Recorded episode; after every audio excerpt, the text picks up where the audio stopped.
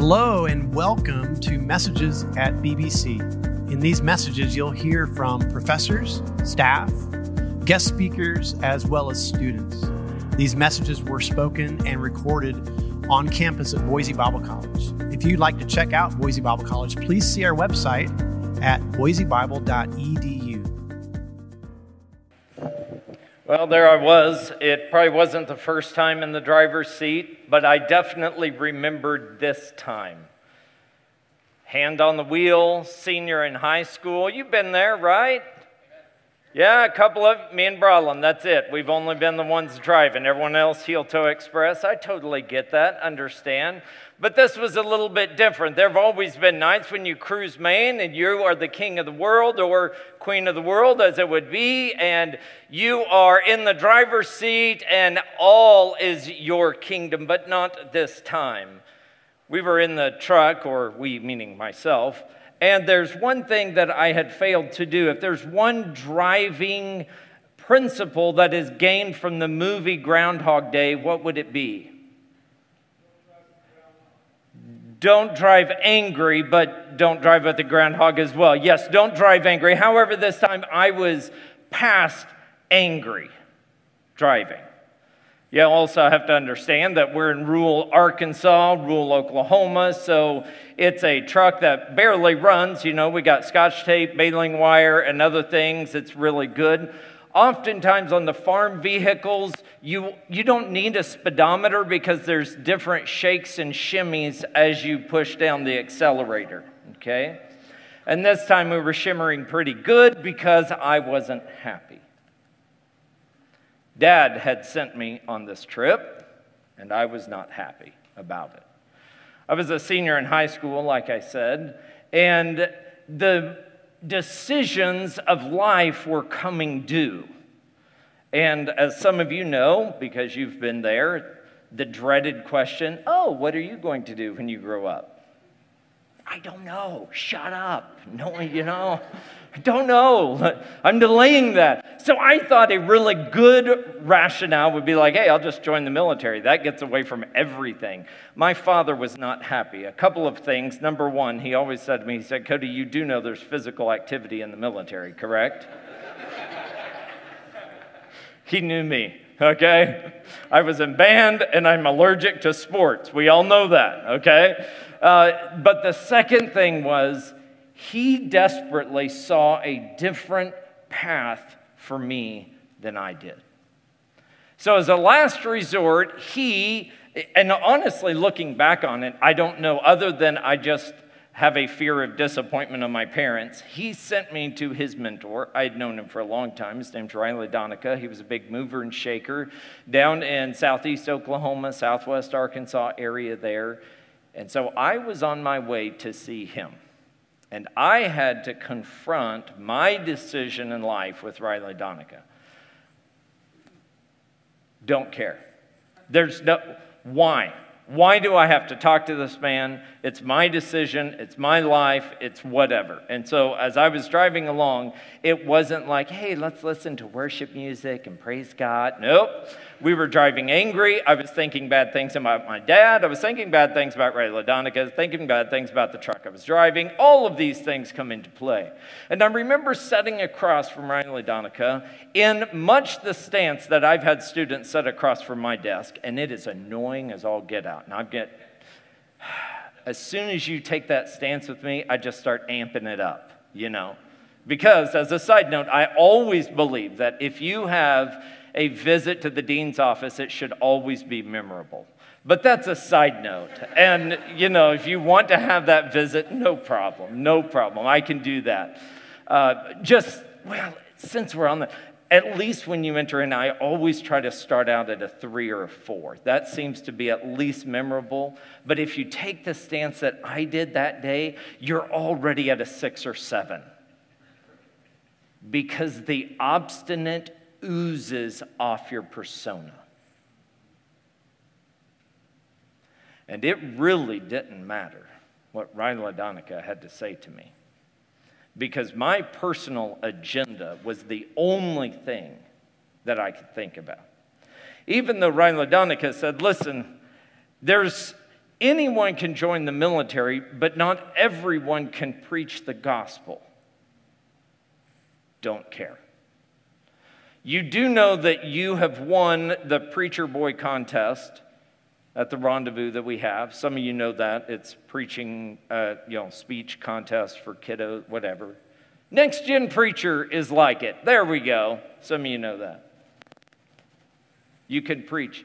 You have grown up in the church. You know the ways of the church. Don't care. Don't care. So I obstinately just was there.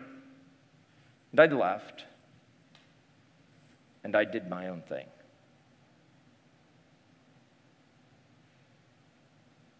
You that. God is able to bless things. But I am concerned that we as a people, a community of faith, love to come to church and we love to sing songs like we just did, I Surrender. It, Wasn't that beautiful? Yes. Yes, it actually was. But did you? Because for you to surrender, you actually have to have in mind your own personal agenda, and it has to be confronted with the will of God. And there must be a clash and a collision and a wrestling that happens in that moment. And the only thing really that we have done is really just amped up our survival instincts and we run and oscillate between, well, this is a little bit too much painful, so I'm going to go over here, but this is a little bit too much sappy and pleasure, so I'm going to run back over here. And we're oscillating mainly between pain and pleasure, which is literally the lowest form of interaction with anything known to man. Good gosh, the animals do that crap.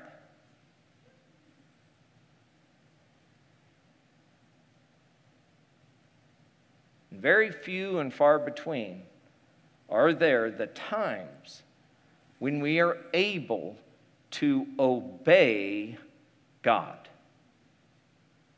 This sense of obedience is all throughout Scripture. Let's go to the Great Commission. How many of you know the Great Commission? Okay, three or four of you. That's, that's great, wonderful. And what's kind of the Cliff Notes version of the Great Commission? Go make disciples everywhere, baptizing them, get them dunked. Name of the Father, Son, and Holy Spirit. Teaching them to obey all that I've commanded. Over and over and over again. And oftentimes, the portion of obedience is often overlooked. And, and we want to say, Oh, God, I just surrender everything to you. Oh, it. who snapped me? This is really. Oh, well. In chapel. okay. Surrender to you. Yeah. Really? Oh, that's really. Oh, that's almost inappropriate. We're in chapel. That, save that one for later. To you, hallelujah, hallelujah. Yeah. We have so many distractions. And if you don't have enough, wait till your birthday and Christmas, you'll get another one. It's no big deal. And very few and far between are the moments and the spaces in your life that you give yourself to wrestle with the will of God in your life. The reason that the drive over to Rhinelander Donica, the obstinate interaction that I had with Riley Donica is still very real to me. Is it was a moment in time where I knew, whether I wanted to acknowledge it or not, that the will of God was confronting me, and I took the ticket to Tarshish and got out of there. But we're not the only ones.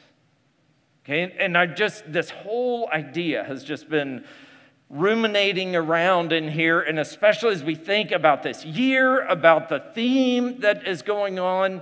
And I'm always go back to Jacob. You remember Jacob and Esau? A couple of you? Yeah, they were twin goats that we had on campus a while back. they were really great. They got out one too many times and we had a barbecue, or at least some of you did. Oh, not that Jacob and Esau. I'm so sorry. They were twins, but they were in scripture. Got it. Yes. Yeah. And they were brothers. Have you ever had siblings before? Twice. And you tried to get over it? Yeah. Yeah, they're hard to get over. They're kind of a lasting thing there. And, you know, the, I honestly, I believe, if we're going to be honest, the most frustrating thing about family is I had, I had no input into it. you know? I mean, it's like, Nope, I would not have chosen that personality.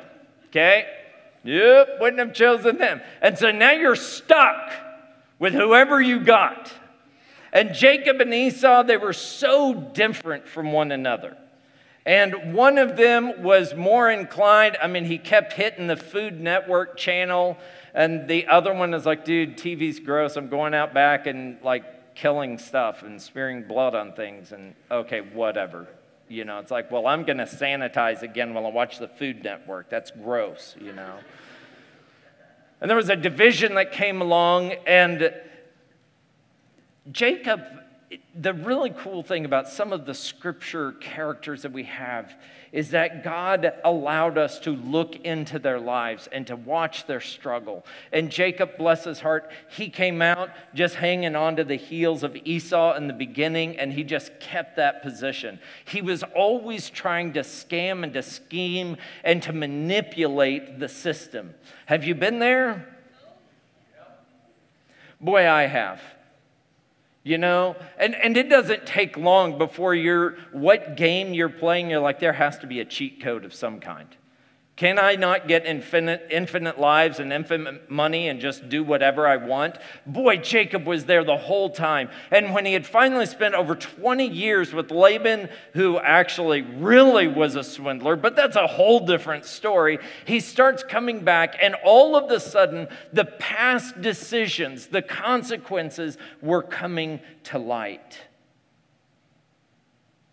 and you can see the anxiety, you can see the, it just builds if you read the, the story in Genesis 31 and 32 as he's coming back, and, and he's very concerned with coming home. And he splits up his possessions, he tries to uh, sweeten the deal, so to speak. And, and last maneuver, he sends everyone away. And in the middle of the night, by himself, he begins to wrestle with God. And I think in that moment, finally, God had his attention. He had been scheming and conniving and manipulating and doing whatever he wanted until at the shores of Jabbok he began to wrestle fully with the will of God. Jacob's not the only one. In fact, Paul begins to talk about some of this wrestling that we know. In Romans chapter 7, he says this We know that the law is spiritual, but I am unspiritual, sold as a slave to sin. I do not understand what I do, for what I want to do, I do not do, but what I hate to do.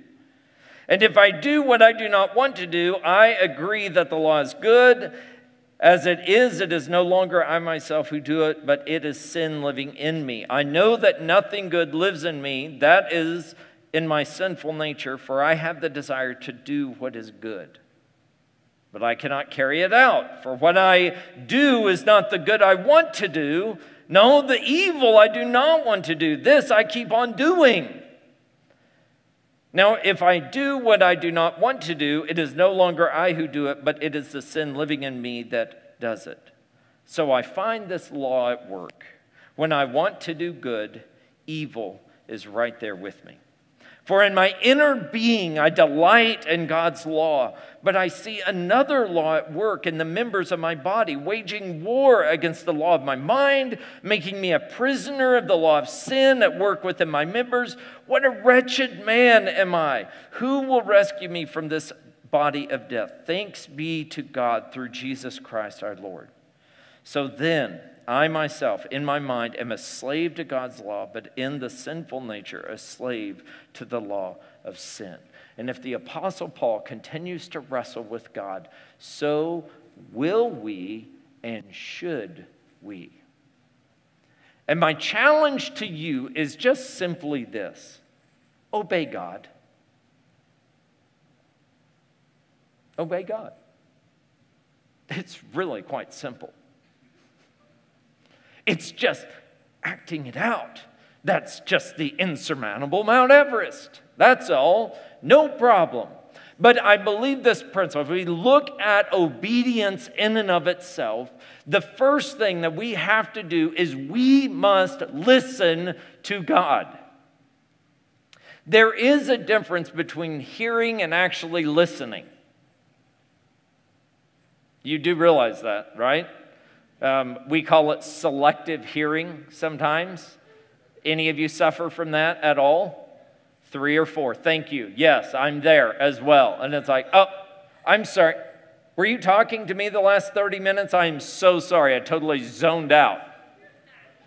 But it used to be that, but now it's like, oh, I'm sorry. I was Snapchatting, texting, TikToking, and, you know, emailing people while you were talking. I'm so sorry about that. Didn't see you there. We have to listen to God. We must provide margin and space in our life to hear the word of God. Dr. Voorhees set us up yesterday, well, it feels like yesterday to me, sorry, Tuesday, on what Jesus was doing, his actions to draw away, to get quiet. You hear in Jacob's world, when he fully wrestled with God, who was around? No one. He was by himself. Even if you look at David, when David really screwed up, right? We know that his whole Bathsheba incident, that she got sick with child.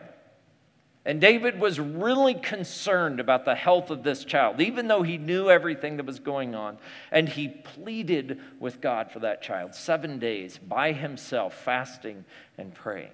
We must provide space for God to speak to us. My question is do you have that space? Do you know how? I, I know this seems redundant, but do you actually know how to shut off distractions and concentrate on what you have to do? Because I'm not convinced. Uh, you, you need to convince me of that because I'm not even convinced in my own life. Okay? And the more and more we have, the quicker the pace comes up, the more distractions we have, and the harder it is to slow our minds and our hearts to even be in a position to listen to God. Okay? So, do you have space to hear that. Then, the second thing that we've already talked about is when you hear the word of God, there must be a crisis of belief that comes in. I love, and this comes right out of old Dr. Blackaby. He did some great work in this of wrestling with God. What is your personal agenda? What is it that you desire? And what is it that is God's will? And how do you reconcile them? Okay? Well, I already told you what my agenda was. I was taking the easy way out. I was going into the military. I really think it was God's will for me to do something in, you know, not. Not exactly sure because I didn't even have that space. I told you, first thing was to hear the word of God. I did not, I didn't listen, number one, but I wasn't even hearing at all okay, on that. So you have to get into that space where there is a wrestling with the Word of God. I think that's where Paul gets to. He says, I didn't know I was sinning until I looked in the book, and this is what I was doing was wrong. And I have to struggle with that. Okay? Each of us have temptations and sin struggles and past that we are dealing with. Some of that is just sin nature and corruption, and we're dealing with how to pick up the pieces and allow the Holy Spirit to heal consequences of past behavior. Okay? Now that's another thing, but because what I'm talking about is this personal agenda and what you are leaning forward with the will of God. Okay, this becomes evident in how many of you really enjoy doing homework? There's like three or four nerds out there, and I don't appreciate it, okay? So, generally speaking, we call it work and we call it homework for a reason. It's not like, hey, will you please take your home pleasure home and just do this 1500 work? No, it's work. It's yuck. We don't like to do that. But we understand the joy of wrestling through those requirements. I'm asking you to take some of these tangible things that you know and apply them to your spiritual life. All right? Here's a couple of things that I would tell you on this. When it comes to this wrestling, it must involve something that is beyond your capability to do. We just had the Olympics, or maybe they're still going. How many of you watched the Olympics? Yep, that's exactly what I thought. How many of you know what the Olympics are? Okay. And how many of you know that they actually air them at some level and you can watch them? There was actually less that knew you had the capability. That's so strange to me. However, okay. You watch these Olympians and they do amazing things, right? We had like swimming and gymnastics and waterboarding and oh no, that's not an Olympics. I'm so sorry. That's that's something totally different on there. And and they do amazing things. At what level did they display the work of God in their lives? That, I mean, we can debate that, but just hear me out on this. They did these amazing feats through their own power. I'm not doubting that God was in the middle of them, but primarily they have worked and honed and practiced, and they are able to perform at literally a superhuman level. Okay? So it's like, uh, okay, and, and we glorify the individual. We glorify their work. And we, we're like, dude, you are the man. You know, get a gold medal and a ribbon and a trophy and everything. That is awesome work. And so the first thing when we are wrestling with the will of God is we have to understand is this something big enough that God gains the glory in the end, or do I? Each and every one of you are uniquely created to do not just good works, but awesome, fantastic, supernatural works. And you, in your own power, because you are made in the image of God, can do great things that can often bring you the glory. But if you are wrestling with the will of God, it will be of such a nature that it is only God that will gain the glory in the end. It also has to be so big that it requires faith on our behalf that God will show up, and it also has to have an action component to it. Okay? Um, and this last point it requires you to adjust your plans, your decision, and your life to His will. And when you say, I surrender, you feel it because you have taken your personal agenda and have sacrificed it on the altar to God. Now, let me back up just a moment because I believe some of you in this room have exhibited this. And you know this personal struggle because it was your story getting to BBC right? Your personal agenda was like, God, I got a full ride to the college of my dreams. And he's like, hey, how about BBC? And you're like, hey, how about No Way? you know, or you were like, um, I don't know how I'm going to pay for that stuff. Or I have these dreams of business or this passion. And God says, I want to call you into ministry and to move forth my kingdom. And some of you are sitting here and you know what I'm talking about. You know what it is like to hear the word of God. And, and it probably came in all of the, counts, the admissions counselor. Hey, dude, this is like the 24th time I'm calling, just so you know. A response would be nice. Okay? I'm losing my will to live. Just call me back. A little love. You know, and you're like, ah delete one more time. You know, I'm ghosting you for a reason. Yeah. But you wrestled with that. And maybe someone sent you to their mentor, like dad did to me. And instead of you taking an obstinate position like I did, you actually had maybe a little toehold to allow God to open the crack up, and you began to hear and to listen and wrestle with what God has in store. We want to do the great things to change this world, yet we are unwilling to obey God and His commandments. And we wonder what the problem is. So, my, my vision really for this year, this uproar theme, just want to take a moment and, and just kind of talk through that because my, my prayer is for us to really take a year and, and do the hard work of obeying God. I told you it sounds so easy. Just obey God. Hello. It's not that big a deal.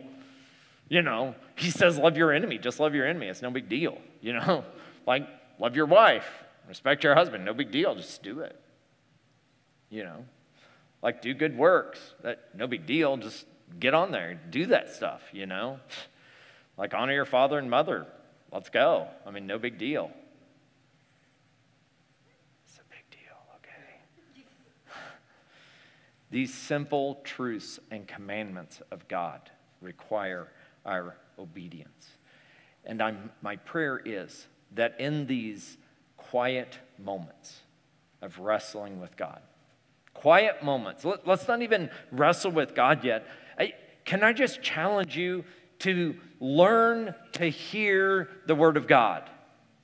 I'm just going to give that challenge to myself as well because I don't know if maybe you don't know this about me, but I'm, I'm an info junkie.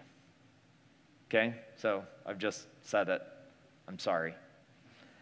But one thing that I really appreciated about COVID is it really fed that. So I was like an I was literally like an addict on a relapse during COVID, okay? And here's why. Because everyone known to man started pushing everything live stream.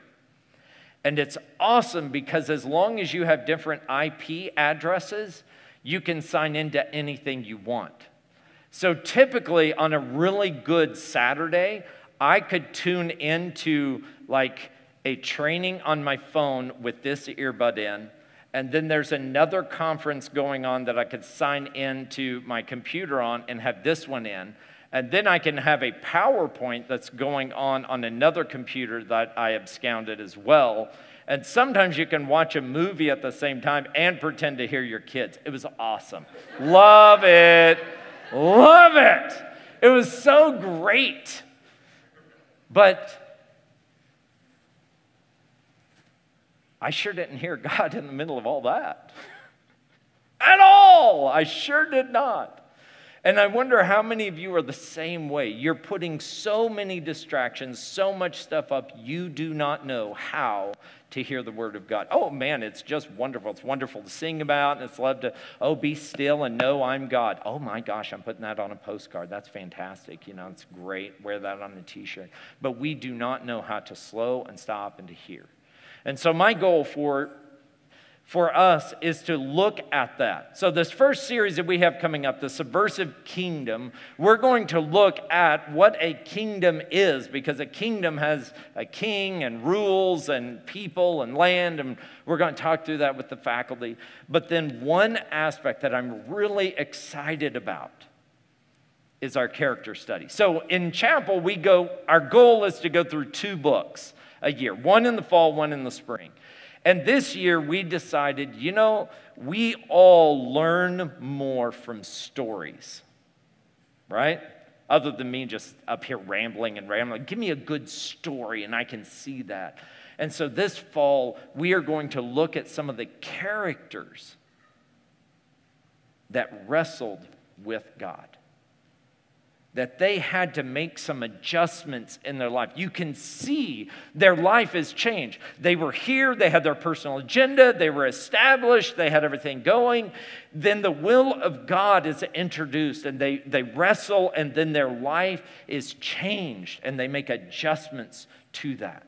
And my goal is for us, as we take these characters one after another, that we will begin to see ways that God is speaking to us ways that His will is interacting and coming against and refining our personal agenda, that we can make solid action steps towards His will. Because when we do that, we become a people that is contentious in the society we live in. That's why Paul and Silas were accused of creating this big uproar. Well, what did they do? Well, they went to the place of prayer outside the city gates and they kept praying and talking to people about Jesus. And one day they got the kibosh of it and, you know, kicked out a demon. Oh, so they were really just kind of going to church and talking to people about God and it created an uproar. Yeah. The gospel, it smells like love and freedom to those that are in Christ, but it is a stench to those outside of it. So, my challenge to you is this hear the word of God this, this time. Allow space for you to wrestle with God. And I think sometimes you, we don't give each other permission for that. Let me tell you this. Um, when it, another time came for me, and this, this time it was Terry Stein. He was president of Boise Bible College before Dr. Voorhees took over. I had just moved to Moberly, Missouri. We had moved in August of 2013. It was like November timeframe. And I was in a PhD cohort with Terry, Terry Stein. And he called me and he's like, Hey, have you ever thought about being dean of students? I'm like, Hey, I'm always up for an adventure. You know, and he was like, Well, I think I might have an opening. And I was like, Oh, you're real? No. so I do not know what you're talking about, but I, I mean, I was just trying to keep my options open. You, you know, I was like, No, uh, absolutely not.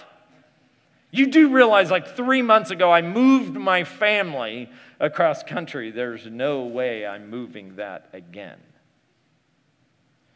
And in the process, I jokingly not joke that I told God no seven times, which I can take you and tell you this wrestling between my personal agenda and the will of God again.